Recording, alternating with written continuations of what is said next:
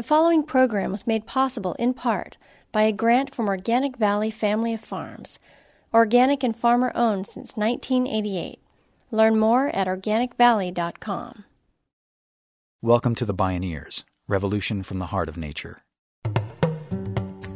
This is no longer or simply about resources or infractions or injustice. This is fundamentally a civil rights movement, a human rights movement. This is a democracy movement. It is the coming world. This movement is humanity's immune response to resist and heal political disease, economic infection, and ecological corruption caused by ideologies. It's all alive. It's all connected. It's all intelligent. It's all relatives. Scientists tell us that concern with the environment will no longer be just one of many issues in this new century. It will move to center stage. It will become the context of everything of our lives, our businesses, our politics. We are, in fact, moving from the information age to the age of biology.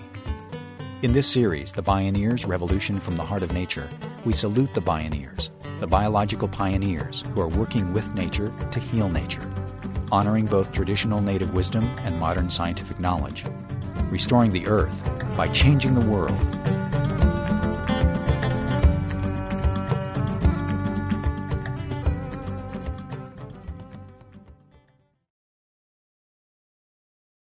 In 1996, long before September 11th, Harvard political scientist and former foreign policy aide Samuel P. Huntington wrote his now famous book, The Clash of Civilizations and the Remaking of World Order. He foretold a threat of global violence coming not from nation states, but from the cultures of eight or so major civilizations around the world. He predicted violence and conflict among religions such as Islam and the secular West. He advocated against a multicultural society. Indeed, there is today a clash of civilizations, but it may not be the obvious clash that you're thinking about. The ultimate clash we face is between a disposable civilization and a sustainable civilization. From the environment's point of view, we've created a global civilization that is itself a suicide bomb. We need to start disarming it right away. According to Paul Hawken, that disarmament is already underway Across the globe, he sees a movement of people diffusing social and ecological time bombs with real solutions. He's been uncovering nothing less than the rise of a vibrant, decentralized, sustainable civilization. Join us for the next half hour as we explore the clash of civilizations, liberation ecology, and the new superpower with Paul Hawken. My name is Neil Harvey. I'll be your host. Welcome to the Bioneers, Revolution from the Heart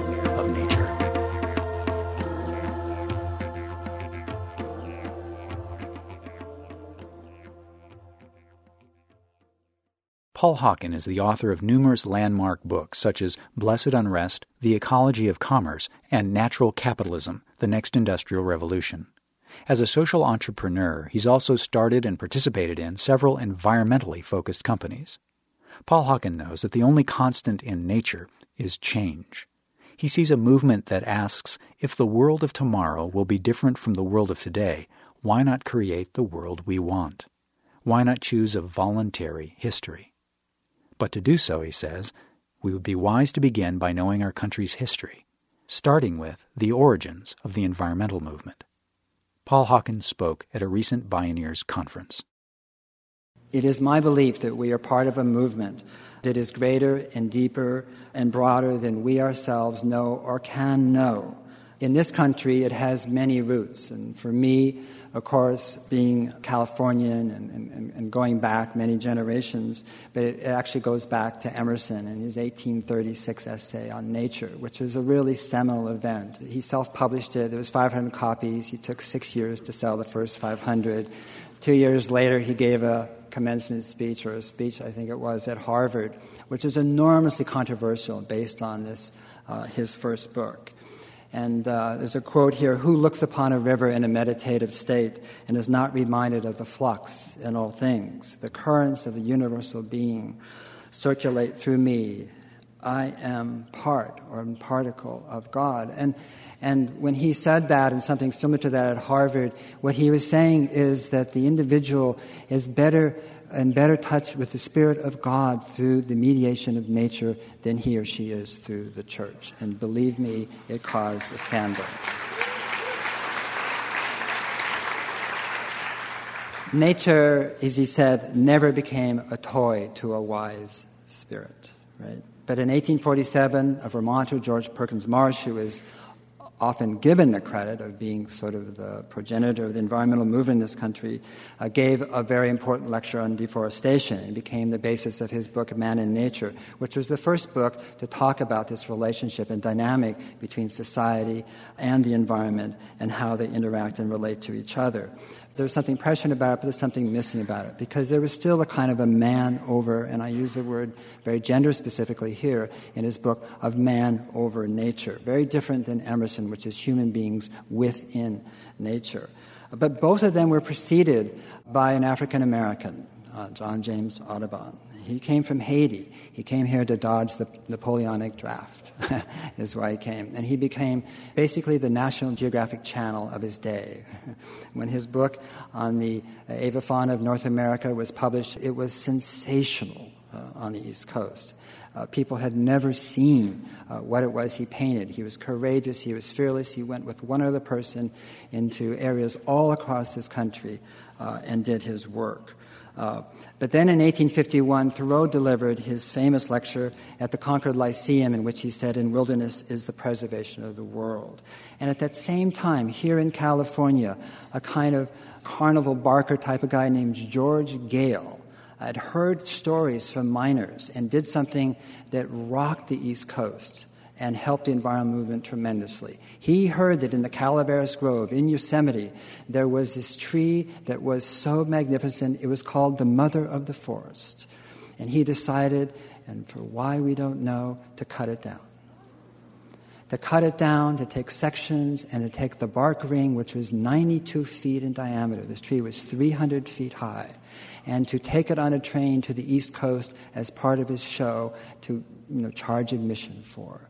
So he and many, many men went there and began to cut the tree down. They used crosscut saws, they used everything they could. They sawed right through the tree. The tree was so heavy, so symmetrical, so perfect, it stood right there. It didn't move. They cut another tree down and used a battering ram to knock the tree down. The tree stood there. The mother of the forest wouldn't move. They used they used wedges and pounded wedges into it. The tree would not move. And 25 days later, a real gale blew, a wind came up, and that tree blew down in the middle of the night, and miners 15 miles away in camps were awoken by the noise of the mother of the forest falling. Horace Greeley wrote then in the New York Herald Tribune that this was villainous, villainous speculation and vandalism. In Boston, a magazine writer wrote, To our mind, this was a perfect desecration. What in the world could have possessed a mortal to embark on such a speculation with this mountain of wood? And next to the mother of the forest was a tree that had died before they got there, naturally. It was called the father of the forest. This tree was 450 feet tall. Right? This is in what is now Yosemite. A Clash of Civilizations Wilderness as the Preservation of the World, or a Commercial Desecration of the Mother of the Forest.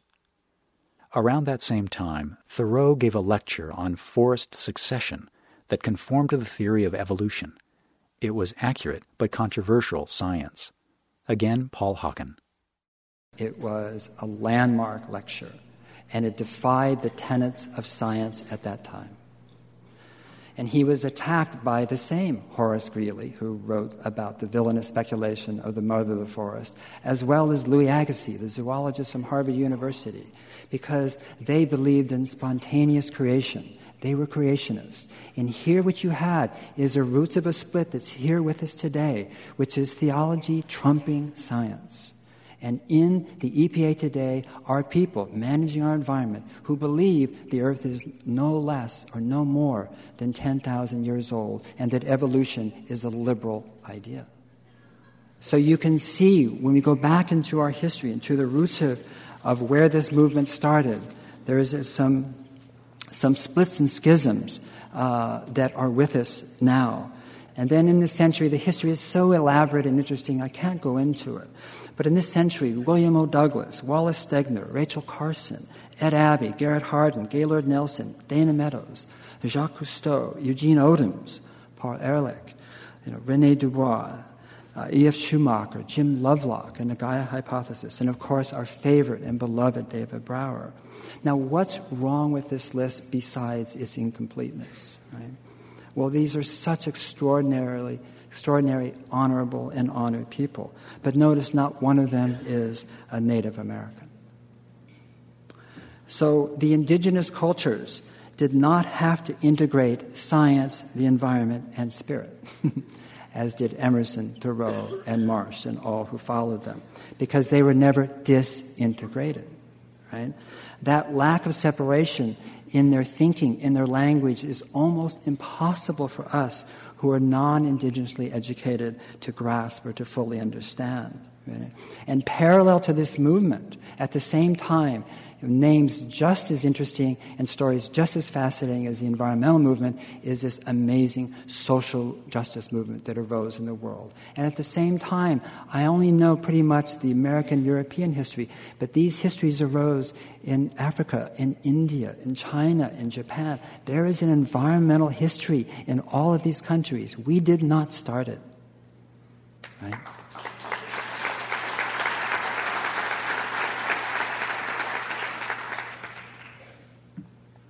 Both movements have come to understand that there is no justice without caring for the earth. And there's no way to save this earth, of course, without caring for its people. Both have come to appreciate the wisdom of First Peoples for whom social justice, humility, and deep care and awareness of one's habitat are the same thing. Many old splits and schisms remain with us today. A schism in our very way of seeing the world the illusion that people are separate from nature, that science, environment, and spirit are not connected to each other, that the environment and social justice are separate. Meanwhile, the ancient indigenous wisdom of First Peoples, the knowing of the unity of all things, nearly erased, forgotten, invisible, returns as the very hub of this vast, unnamed movement.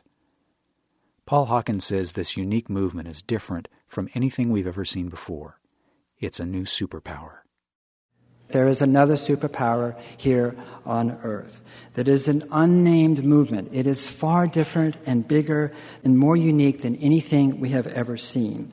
It flies under the radar of the media by and large. It is nonviolent. It is grassroots. It has no cluster bombs, no armies, and no helicopters. It has no central ideology. A male vertebrate is not in charge this unnamed movement, you can clap for that, the unnamed movement.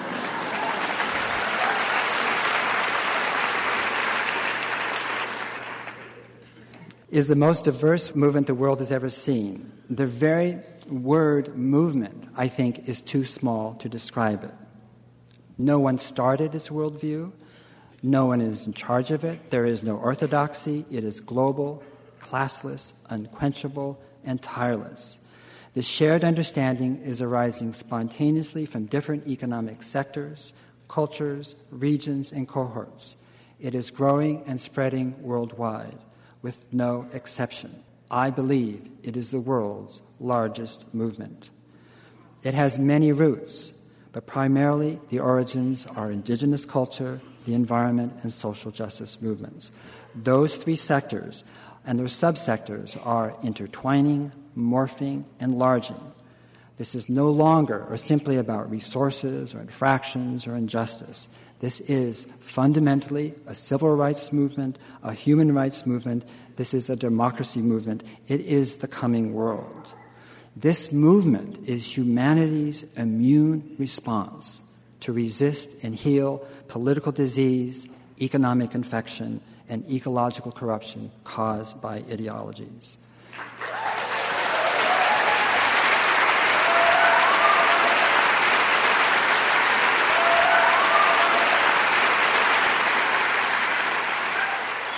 An unnamed movement that is humanity's immune response to planetary self destruction.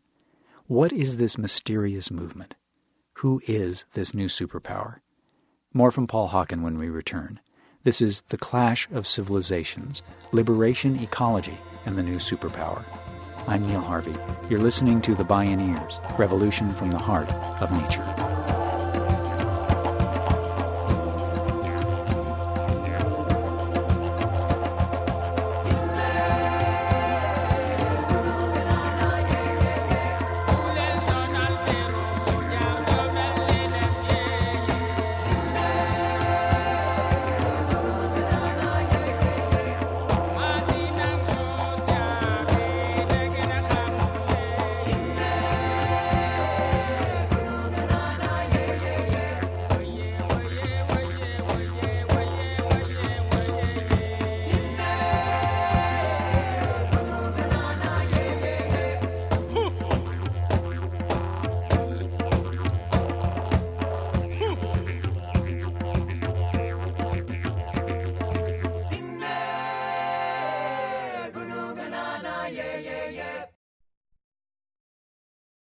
Additional audio materials related to this program can be found at bioneers.org. This unnamed movement that is emerging as the world's new superpower, says Paul Hawken, is composed of citizen based organizations. They're non governmental organizations. They're volunteer associations that address social and economic justice. They're people from all over the world, from every class, race, and religion. They are men and women. They are the multicultural face of the future. They stand against and in contrast to the nameless, faceless, top down corporatization of the world. They stand for democracy and justice. This movement is marked by kinship, by community, by symbiosis. Paul Hawken uses a computer software tool, a sort of super search engine, to actually map this global web on the World Wide Web. How big is this movement? To begin to grasp its magnitude, Hawken runs a computer scroll of all the groups he has found worldwide. There are over 130,000. The scroll moves so quickly that you can hardly read the names. Running the scroll nonstop, 24 hours a day, it would take over five days to complete. And new research results are telling Hawken that there are actually somewhere between 1 and 2 million citizen based groups and non governmental organizations. At the Bioneers Conference, Paul Hawken scrolled through the seemingly endless list as he spoke about this new superpower. It's so new, we can't recognize it. We're familiar with armies and governments and war and churches and religions, but this is, there's no precedent for what we're doing. What you are creating is completely unknown. It is everywhere. There is no center, there's no one spokesperson. It's in every country and city on earth. It is within every tribe, every race, every culture, and every ethnic group in the world. This is the first time on earth that a powerful, non ideological movement has arisen. And during the span of the 20th century, big ideologies were worshipped like religion. They dominated our beliefs. This is to speed it up so you don't have to stay here until Monday night. Ideologies dominate us capitalism, socialism, communism, right? In the words of Ed Hunt, ideologies stalked the earth clad in armor. Right? They fought for the control of our minds and the lands, and it wasn't pretty. And we were told that salvation would be found in the domination of a single system this is where salvation will be found. We know that as biologists, we know that as community organizers, we know that as ecologists. It's found in diversity, not in domination. This movement does not seek power. It's misunderstood that way. It seeks to dismantle power. Very, very different.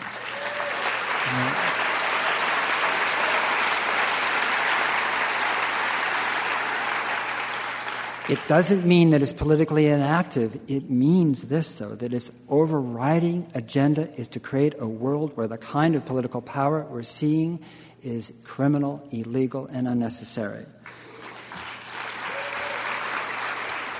He says that this movement is visible only in its parts, occasionally. Yet what makes it a movement is its underlying vision, values, and heart. Because if you ask every one of these groups in the world to write down what informs them, what is it that creates, you know, the passion to do the work that they're doing, and six, seven, eight, or nine things, and write it down on a piece of paper. And if you had a room or hall big enough and you put it on the wall and you walk down and you read every one of them, they do not contradict themselves. This is coming up. This is grassroots. This is the real deal. This has never happened in the history on earth, ever. It's singular, right? As David Orr has said, it will prevail because we have better technologies. We have Amory Lovins and Paul Stamets and Jay Harman and Janine Benyus and wind and fuel cells and permaculture and ecological medicine and much more. This stuff works. Their stuff doesn't work. Corporations are trying to co opt this movement. They're giving money to charismatic environmental groups to commingle their names. You know, micro enterprise and business are important, but business cannot define, own, or fund this movement. It is the working poor, the hungry, the children, the women of the majority world, the communities of color, the campesinos, the students, the monks, the nuns, the farmers, the landless, and the refugees that will define this movement. Right?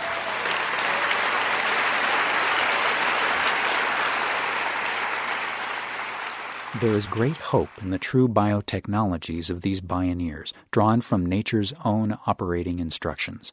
There's also great hope in the nobility of the human spirit arising everywhere in waves of caring and kindness. People gathering to solve problems together, weaving true social security in community, building localized democracy on the ground. But the problems we face are also unprecedented. Global warming alone, says Paul Hawken, threatens to make all six billion of us homeless in the decades ahead. But for the first time in history, he notes, a civilization is trying to arrest this slide into extinction and usher in an age of restoration. It marks a watershed in human existence. If we just look at the data, the future does look bleak. There's no question about it. And if it doesn't look bleak, you're not looking at the data. But we have to ask ourselves are we so fragile and powerless?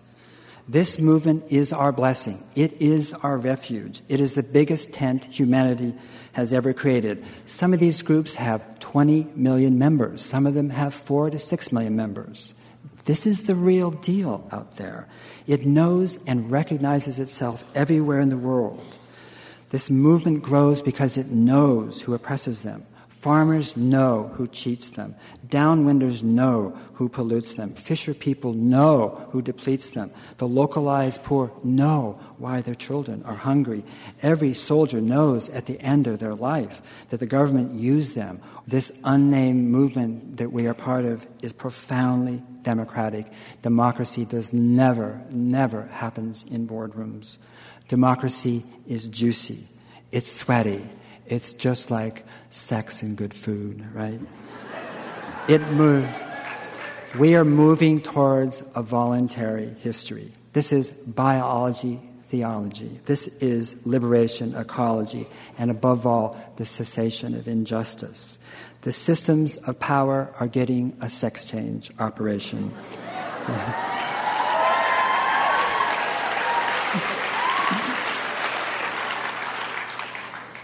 this long, long 500 year old dishonor of people of color everywhere has to be addressed. We must reflect upon it, and it must be made whole, or there is no future.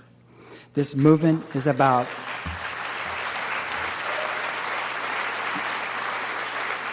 It is about possibilities and solutions. Humankind knows what to do humans know what to do. We need to listen and ask them. That takes humility. Humans, humus, humility all have the same root in the English language. And just as nature can heal and restore, social restoration is a natural act. What we do is remove the obstacles to healing one by one by one.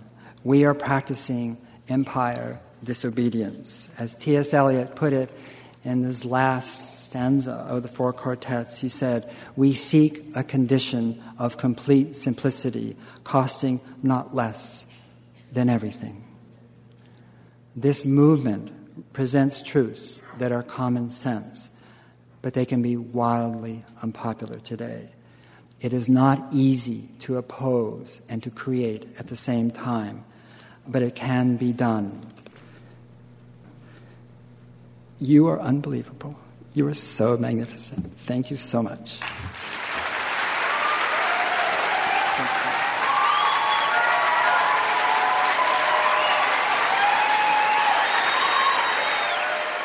Paul Hawken, author of Blessed Unrest, a book about this new superpower. It's not easy to oppose and create at the same time, yet a new superpower, the biggest movement in the history of the world, is doing exactly that. It also may be the fastest growing movement in the history of the world. It doesn't need to defeat anything. All it needs to do is keep growing. It can be done because it is you. The Clash of civilizations, liberation ecology, and the new superpower.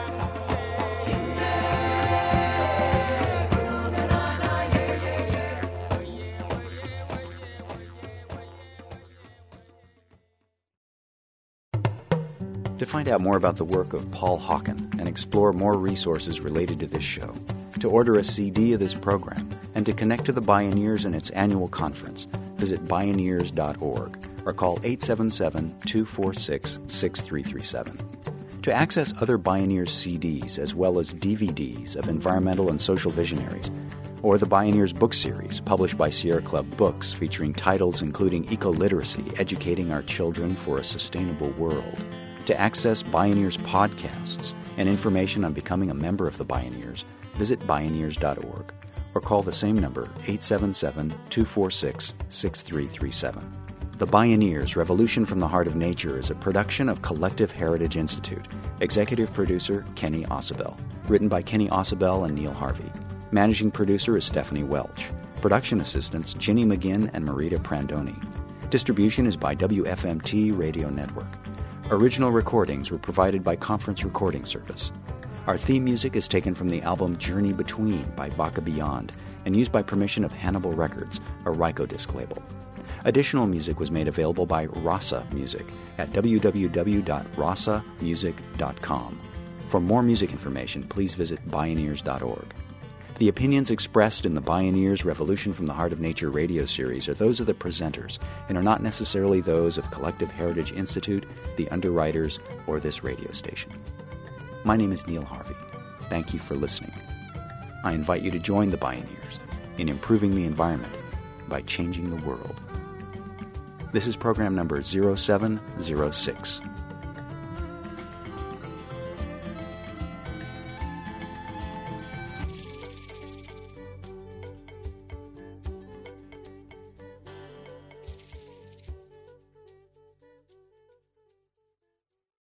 Program was made possible in part by a grant from Organic Valley Family of Farms, organic and farmer owned since 1988.